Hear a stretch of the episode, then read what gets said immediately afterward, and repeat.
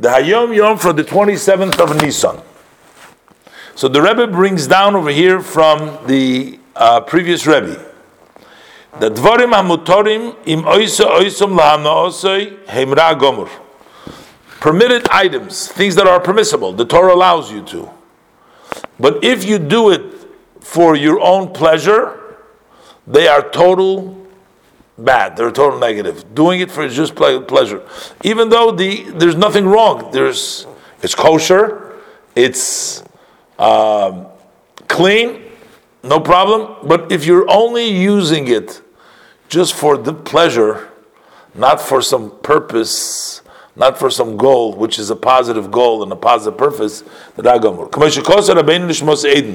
Tanya As our Rebbe, which is referencing the Alter Rebbe, whose soul is in Eden, says in the Tanya, in the seventh chapter. Why? De Kaddish loch. Because one needs to make himself holy even in what is permissible to you. So although you're allowed it, but you still must make yourself holy, which means use the things that are allowed in a holy way. You must bring in holiness in this permissible thing. Kadesh atzmecha, you make the holiness, you make become holy the mutalach in those permissible things. They must have a goal, a purpose of Torah and the mitzvahs, Yira Shemayim, fear of heaven, umidas toivis, a good character.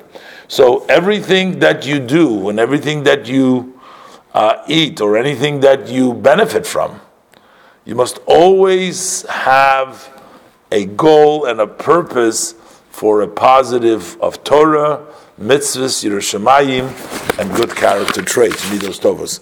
And that means kadesh atzmecha b'mutalach, that you bring in kedusha in those things that are permissible to you.